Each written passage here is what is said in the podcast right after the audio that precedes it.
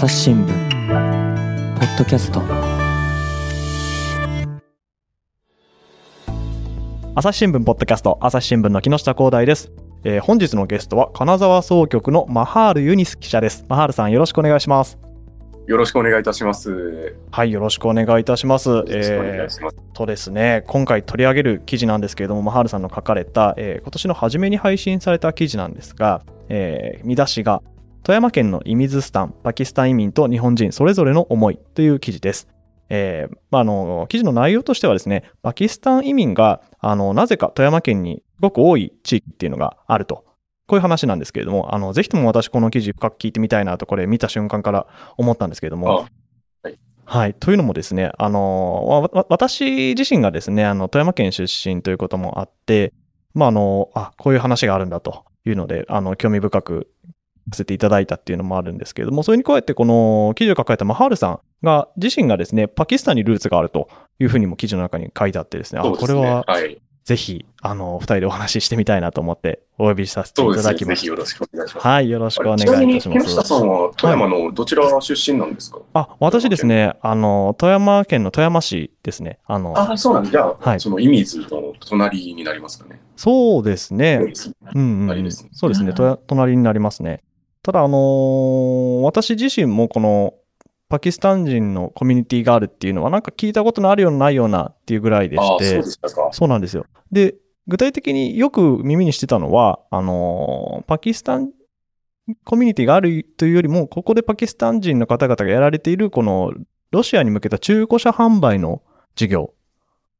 はい。これがすごく盛んだよっていうのは、あの、子供の頃からよく聞いてたんですよね。あの、あ、やっぱりそうだったそうなんですす。あの、すごくロあのロシア向けに中古車があの山積みになってる港があるっていう話でで、ね。はい。これはですね、よく聞いていて、富山県の中では結構みんな知ってるんじゃないかなということで、はい、はい。ただこういうコミュニティとして、あの、地元の住民との関わりであったりとかっていう話は、あの、正直あんまり聞いてなかったので、今回すごく面白いなと思ったんですよね。ああ、そうやったんですね。はい。えっと、マハルさんは今、金沢の総局にいらっしゃるということですけど、富山の取材っていうのも結構されるんですか、そうですね。あの、北陸3県の取材は割と、あの、金沢にいながらさせていただいてますね。ああ、そうなんですね。うんはい普段の取材内容っていうか、担当分野とかあるんですか？あ担当は、あの、一応、県警司法担当であったり、まあ、夏は野球とかもちょっとうん。やったりっていう、まあ、そういう感じとかね。なるほど、なるほど。まあ、今回は年始の連載の中で、その一本としてっていう話でしたけども、どうしてこれを取り上げようと？あ、そうですね。あのーまあ、実は、あの、私の父も、あの、その中古車業者あ、そうななんんです。けれども、んそうなんです。あの、お父さんが、あの、神戸の方で、うんちょっと同じような、その、ことをやって、まあ、はいそれが、ね、富山に、うん。まずなんでそんな富山にパキスタン人多いんやとうんうんうんいうことをちょっと疑問に思ってまして、で、昔実はあの、え自分小学生の時はあの親戚が、あの、はいパキスタン人の親戚なんですけど、はいはいはい富山に住んでたっていううん。こともあったあありちょうどじゃあ、この射水さんに。そうです。そうですね。あの、当時は射水市ではまだなかった、ああ、合併前だったあの、んですかね2005。年に合併したんですけれども、うん。その前のその地名だったような気が、小杉だったかな？小杉だったと思う。まあそういうちょっとした記憶もあったりして、まあね、お隣に、まあ射水なんてまあ車で1時間ぐらい行けますから。そうですね。。金沢近いですからね。金沢です。はい。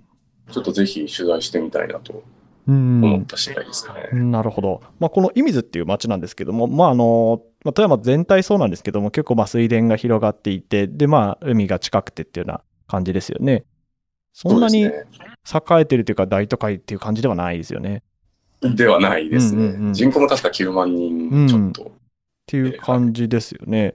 まあ、実際に取材に行かれてみて、まあ、その、雰囲気、街の雰囲気といいますか、あ、なんかちょっと他と違うなっていうのはあったんですか、そうですね。まあなんか一見、あの、なんていうか、あの、綺麗な、うんうんうん。まあどこにでもあるような、ええまあ山とかもあって、そうですね。そういう綺麗な景観もあって、うんで、まあ幹線道路がズドンって走ってて、うんうんうんで、まあチェーン店のホームセンターとか、まはいあコンビニとか並んでるような、はい。なんかどこでもあるようなうん。これが富山です。感じですけれども、ただちょっとあの、射水のあたりの、その、まあ国道8号線っていうはい幹線道路が、日本海に沿って走っ、まあ沿ってというか、こうんこに走ってまあ、るん東西に走ってるやつですね。そうですね、東西に。はい。うんで、そこの、まあ、あの、ある一部がですね、はい。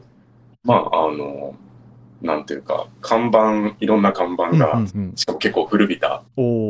看板があって、で、そこにキリル文字とかも書いてあるんですよ。キリル文字というとでロシアの言葉ですよね。そうですね、うんロシアのキリル文字が書いてあったりして。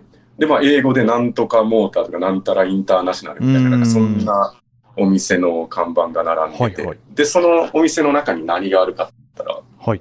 その、中古車がいっぱい積んであうるんですよ。ん。ナンバープレートのついてないあの中古車が。大量に置いてある。そういう一角があって、そこだけはちょっとなんか、異様な、うんうんうん。あの、異様というとあれですけど、うん。まあ、なかなか見ない。うん。そうですね、雰囲気がちょっと変わったような。へえ、なるほど。なんで、イミズスタンって一言で言っても、あ、そもそもイミズスタンっていうのは、これ、スタンってあれですよね。あの、パキスタンのスタンってことなんですか？ああ、まあそうですね。まあそれを多分誰かが、うん。まあ愛着を込めて言ったのか。何なのかはわかんないですけれども、うんまあそもそも、そうですね、スタンっていうのは何々人の国。意味なんで、これを直訳するとなんかイミズ、イミズ人の国みたいな。なんかちょっと、意そもそもちゃう味合い違いますけどね。意味合いだいぶ変わってくるんですけど、まあそのパキスタン人が多いっていうので、まああの、おそらく呼ばれてきたなるほ。どうん。誰が言うともなく、自然とそういうふうになってる誰言うともなく誰言うともなくってことですね。うーん。っていうことなんですけど、なんで、射水市全体がそういう風になってるっていうよりは、射水市の中に、まあそういう区画があるっていうイメージなんでしょうか？そうですね。まあうん一角がそんな感じですかね。まあモスクとかもあったり、あ、モスクもあるんですね。モスクもあったり、まああの、ね、パキスタン料理店っていうの6、7店舗あるんですかね。はい。あの、やたら多いんですよ、おパキスタン。6、7店舗っていうと結構多いですね。そうですね。うんまあ人口9万人あたりの町にうん。ね、そんなパキスタン料理やって、うん。6、7店舗もあるってなかなか日本でですね。確かに。私今大阪に住んでますけど、なかなかそんな6、はい7店舗見ないですからね。そうですうんね。パッと思い浮かばないですよね。うん なかなかないですよね。っていうと、やっぱり、なんでしょう、そこ、そういうお店っていうのは、あの、地元のパキスタンの人たちが食べに行くような感じなんですか？地元のその観光客とか、他の人も？そうですね。あの、もともとはまあ当然、その、ね、パキスタン人たちが、まあ、その中古車のお店を持つために、まあ、ここに住んで、で、まあ、そういう人たちに向けて、あの、開いてたと思うんですけれども、最近はもうで、割と、その日本人のお客さんも多くて、えー。てか、むしろ、日本人のお客さんの方が多いんじゃないかっていう時もそんなに、へあったりします。割と、そのカレーの聖地みたいな感じになって、カレーファンの中でも割と人気がある場所らしいですね。うーん、まあやっぱ本格的でしょうからね。そうですね。割と本格的ですね。うん。あの、このパ、あの、射水さんの歴史というか、これどういうふうにしてこんな街になったんでしょうあそうですね。あのーまあ、もともと、その、えっと、まあ、あれですよね。もともとバブル期に、そのパキスタン人たちが、まあ、その、多く来日してて、ほうほうほう。で、まあ、当時から、その、まあ、関東だったり、あの、中古車業を営んでた人が多かったらしいんですけれども、あのーまあ、そその中の一人が、あの、まあ、射水、まあ、当時は射水市じゃないですけれども、ええまあ、その周辺でロシアとの貿易が熱い、うんうん。その噂を聞きつけたと。で、それでやってきたらしいんですよね。それが一人目の人がやってきたのが、えっと、1991年。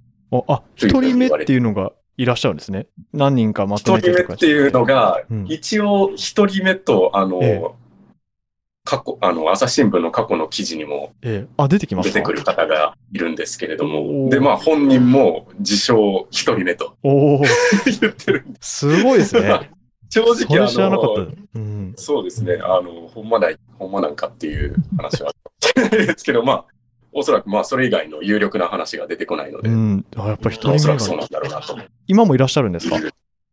今はその方は、えっと、福井にあのいらっしゃるみたいに、ちょっとどういう経緯があるのかちょっとわからないですうんうんけれども、まあ、その方はもういなくて。うんで、まあ、その人たちが、まあまあ、その初めて来た方が、まあ、こっちで経営をして、うん。で、まあ、普通に売れるわけですよね、中古車が。そうですね。やっぱり富山とロシアってすごい近いですかね、ウラジオストクそうですね。やっぱりあの、ウラジオス、あ、そうですね。ウラジオスト空行きの船っていうのが結構うん。あの出てるので、そうですね。あの、まあそういう、まあ噂を聞きつけた人たちが、まあ、はい。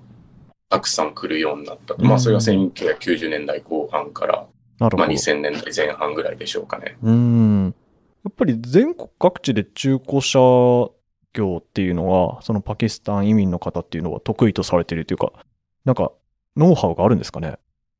そうですね。まあノウハウ、まあまあ当然これまでね、蓄積があるので、まあノウハウはあるんでしょうけど、えなんか彼の特徴は割とそのネットワークがまあ非常に強いとえいうのが、あの、まあ、彼の特徴、系の特徴としては、その遅延とか血縁っていうのを使った、まあ、ファミリービジネスというか、エスニックビジネスみたいな、なるほど。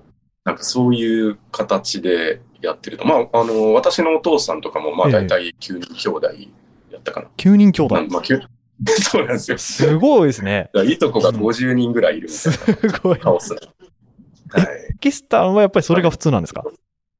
そうですね。まあ、あの、地方とかやったら、まあ、都会だったら、まあ、あの、5人とか4人とか、ええわ、でも多いですね。うん、なんですけど、まあ、割うと、んそうですね、多いっていうのがあって、で、まあ、親族間のつながりも、まあ、日本より強くて、うんうんうんうん。まあ、あと、まあ、血縁の他にも遅延っていうのも強いと。で、まあ、その世界中でそういうネットワークみたいなのを作りやすかったとう。んだから、その、日本で、その、まあ、中古車を、ええまあ、オークションとかで買い付けて、うんうん。で、こちらのコンテナに積むと。うんうんうん。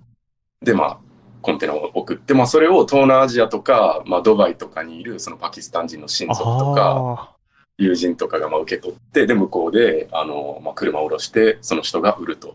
あ、なるほど。それが一直線になってるわけですよ。世界中にこう、取引相手というか、ちゃんと融通してくれる相手がいるわけですね。そうですね。あの、いろんなところに、うん。あの、いますね。あ、なるほど。これまた独特な世界ですね。日本人が、その、私これを最初聞いたときに、あの、ロシア人相手の、まあ、中古車の商売だったら別に富山県民が、あの、やっちゃってもいいわけじゃないですか。あの、もともと住んでる。なんで、なんでそこをよそから来たパキスタン人がそういう仕事をできるのかっていうのすごい不思議に思ったんですけど、うんそういうからくりがあったわけですね。そうですね。まあ、もともと日本の業者さんも、あの、いることにはいたらしいんですけど、うんうんうんまあ、やっぱり、その、このネットワークには、うんやっぱり勝てないみたいななるほど。ことになっていったっていうのは、ちょっと聞いたりはしましたけど。うんうんうん、そうなんですね。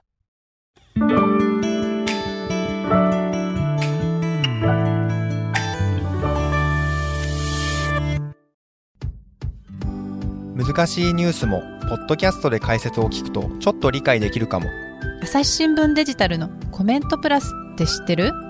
テレビでおなじみのコメンテーターや記者が記事の背景やその先について投稿しているよ。もっと深く。もっとつながる。朝日新聞。やっぱり今おっしゃられたように、その遅延血縁を大事にされるっていうことですけれども、やっぱりそのイミズスタンの中でも、まあ、こうまとまって暮らしてるとなると、その人たちの中でのつながりっていうのも強そうなイメージありますけれども。そうですね。あのーやっぱり、まあ、お店とか、あの何個か、何軒か行かしてもらったんですけれども、はい。まあ、一応取材してる間とかにも、もういろんなそのパキスタン人のまあお客さんとか、まあ、商売仲間みたいな人たちがまあうんしたり、まあ、電話とかもひっきりなしにそのパキスタン、水にいるパキスタン。の人からも電話かかってきたりっていう場面もよくありましたし、まあ、やっぱりあの、モスクに集まったり、ああ、そうですよね。やっぱりそこで交流もできるしっていうので。そうですね、交流もできるし、うん。まあ、夜は誰かの家に集まって、そのカレー食べながら。最近の動向をうんうんうんちょっと共有したりみたいな、うん。まあそういうやりとりはよくありましたね。ああ、そうなんですね。はい、取材自体は結構何日も行かれたんですか？そうですね、結構、あの、行きました。うんもう多分15回から20回ぐらいは、その、射水に通って、そんなに行かれてたんですね。はい。うーん。やっぱりその、それだけ長いこといらっしゃると、すごい印象に残ったエピソードとかってありましたか？印象に残ったエピソードですか？はい。あーそうですね。どうしましょう。印象になん残ったか驚いたこととか、あ、こんなことまでするんだみたいなものとか。あーが意外と想像通りでした。いや、まあそう、想像通りっちゃ想像通りだったかもしれないです そうですまああの、なんていうか、自分もパキスタンにそのうんうん2年ほど住んだことがあって、ああ、そうなんですね。彼らが非常にその遅延とか血縁を大事にするっていうのはまあ分かってたので、まあそれを日本でいや、同じことをやってるんだなっていう。同じことをやってるんだなっていう感覚はうんうんうん。ありましたかね。ああ、だから割とその、の、なんていうんですかね、取材とかしてても、ええあパキスタンの、まあ、人を、ね、取材するわけですけど、うんうんうん。なんていうんですかね、彼らは、あの、ミニマムのことしか話したがらないというか、おそのおー前パキスタンお前パキスタン人の父ちゃんおるから分かるやろみたいななるほど。感じで、まあ多分日本の本当にルーツない人が取材したらもっと、厳しい。驚きがあったりあの、いろいろ教えてくれたりっていうのはもしかしたらあったのかなっていうのは、そうなんですかね取材して思うしはでもどうなんあでしょうりましたけど、ね。逆に言うと、そう、遅延血縁が強い地域って、そのよそから来たあんまりルーツのない人がいきなり行って取材させてもらえるのかっていう気もしますけども。そうですね。全然、あのその辺は、ウェルカムにああ、そうなんやっですね。てくれると思思いますけど、はい。あ、そうなんですね。意外と厳しいのかなとも思ったりしたんですけど、そういうこともないんですね。そういうことも、はい、なかったかなとう思います。ん、なるほど。うん。まあ、いろんな国の人とやっぱり接する商人だからっていうのもあるんですかね。ああ、それもあるかもしれないですね。うん。そのはい取引相手っていうのは、そのロシア人がやっぱりメインになるんですか？えーっと、そうですね、ロシア人がまあメインなんですけれども、はい。あの、まあちょっと2009年に、まあなんかロシアのその関うんうん税うん。の、まあなんか政策の転換があって、はい。そのロシアとの貿易がもうほぼ滞ったとうん。いう時期があったんですけれども、関税が上がっちゃったんですかね。そうですね、うんうんまあ関税のシステムが変わってしまうはい。ということがあって、うんうん。で、その時に、その、まあどうしようかっていうことになって、えロシアだけ相手に、あの、してたらあかんなっていうので、まあうんいろんなドバイとか、え。そのあ南米とかアフリカとか、うんそこにも、あの、お客さんを、まあ、見つけて、あ。うん。っていうことを、ことがあったんですよね。なるほど。なんでまあロシア人がメインなんですけど、まええあそれをロシア人以外にもうんうん結構いろんな世界中に取引人がいて、相手が。世界中に取引してるっていう感じですね。そうですね。その現地というか、イミズスタンに暮らされてる、そのパキスタンの人たちっていうのは、その、はいどういう暮らしをされてるというか、例えばどういうとこに住んでとか、誰と結婚してみたいな感じになってるんですか？ああ、そうですね。あの、まあこれも様々なんですけれども、はい。まあ基本的にまあ富山、まあ射うん水うん市、もしくは周辺に住んでるっていう方が多くて、うん。はい。で、まあ、パキスタンでその結婚してから日本に来たっていう人もいれば、まあ、こっちでうん。その日本人の方とその結婚あされたあっていう人も結構多いですねう。ーん。あ、そうで、まあ、なんですね。お子さんとかはもう普通に、うん。あの、日本の学校に通ってるっていう方が多い、多いですかね。なるほど。じゃあ、パキスタン人同士で結婚されて、あの、日本で暮らしてるお子さんとかも当然いらっしゃるってことなんですかね。あ、そうですね。そういう方もいらっしゃいますね。ん。なるほど。じゃあ学校とかでも結構多文化教育みたいなのも進んでそうですよね。そうですね。あの、他の地域に比べて、おそらくパキスタンにルーツを持った人は、まあうん、多いはずなので、うんうんうんうん。なるほど。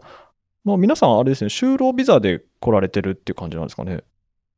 ああ、まあ、それもいろいろですよね。まあ、あの、結婚している人とかは、あの、あれ結婚ビザというか、まあ、あの、うん身分に基づくね、そうですね。あのうん、在留資格っていうのがあったりすると思うんですけど、はい。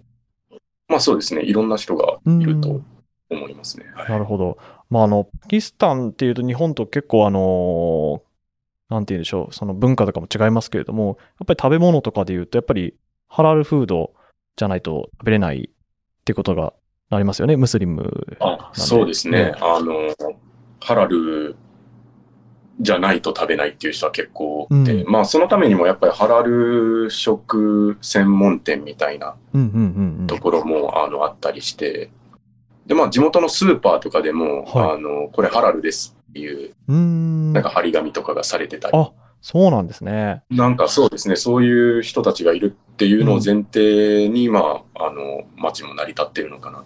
うーん。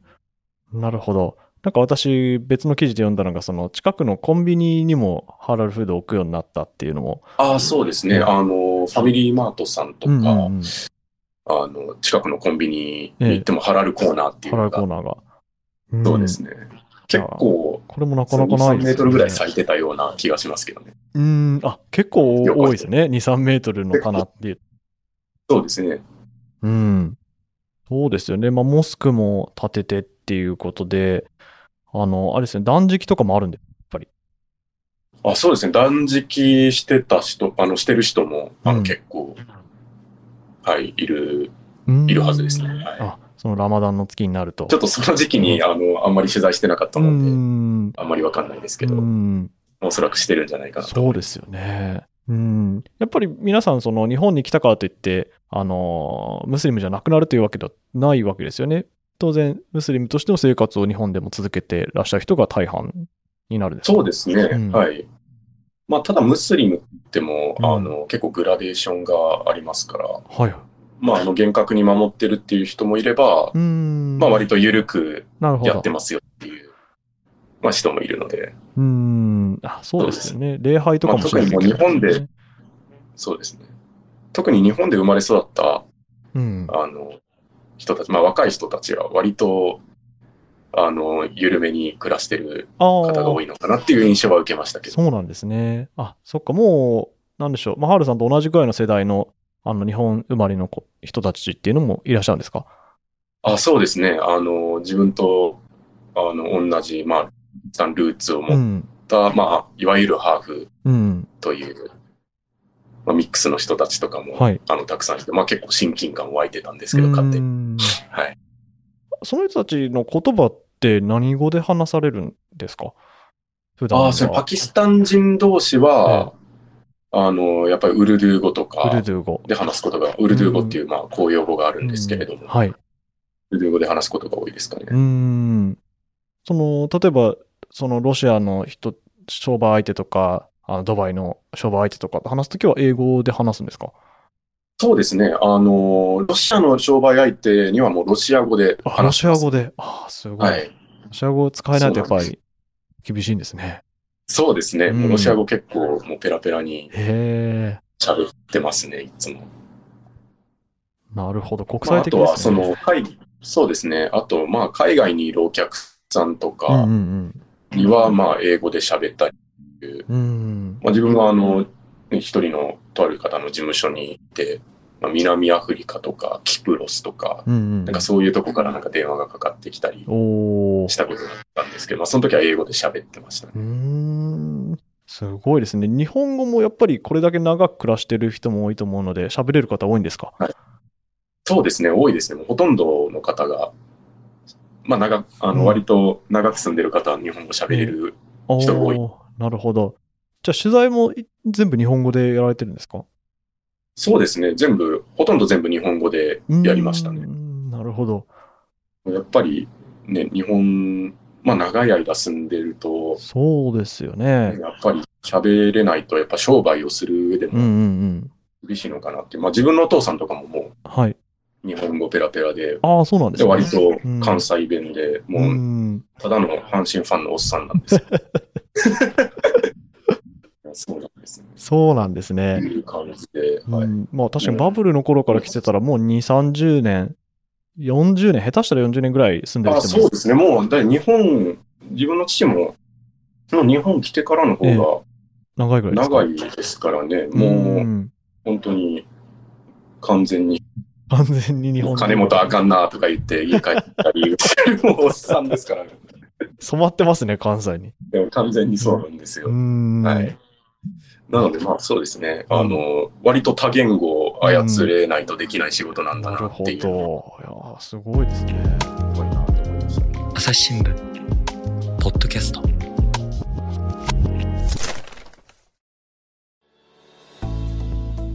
話はまだまだ続きますが、続きは次回お送りします。はい、マハルさんありがとうございました。ありがとうございました。えっ、と、今は金沢総局にいらっしゃるということですけど、今収録しているのが4月の半ばですけれども、あの、配信されてる頃にはもしかしたら移動されてるかもしれないというふうにお聞きしたんですけれども、次あはあ、そうかもしれないです。どちらに行かれるんですか？あ、次はあの、5月からあの、千葉の方にお、行きます。あ、じゃあ今度は天気がいいところに、あ、そうですね。そうですねあの、なん、なんていうか、あの、海に出っ張ったとこばっかり行くなっていう気がします。そうですね。はい担当の部分ばっかり。行くということで。うーん。向こうでの担当とか決まってるんでしょうか？担当はまあ、なんか県警担当をするっていう噂をちらっとちらっと。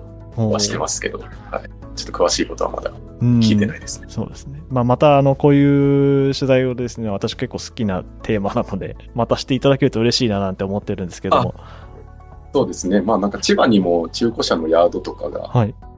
あの、結構あるっていうのは、まあ記事とか読んでてあ、そうなんで知すかって。るので、うんみたいなので、ちょっと向こうでもやってみたいなとは思いますけど。あ、力強いお言葉をいただきましたところで。はい。じゃあまた楽しみにさせていただきます。あはい、ありがとうございます。はい。ということで、今原さんありがとうございました。ありがとうございました。リスナーの皆さん、最後まで聞いていただきありがとうございました。今後も番組を続けるために、ぜひお力添えいただけると嬉しいです。えー概要欄の、えーお便りフォームからこの番組に対するご意見やご感想、えーリクエストなどありましたらお寄せいただけますと幸いです。また、えーご使用のアプリからフォローやレビューなどしていただけるととっても嬉しいです。はい。ということで、朝日新聞ポッドキャスト、朝日新聞の木下光大がお送りいたしました。またお会いしましょう。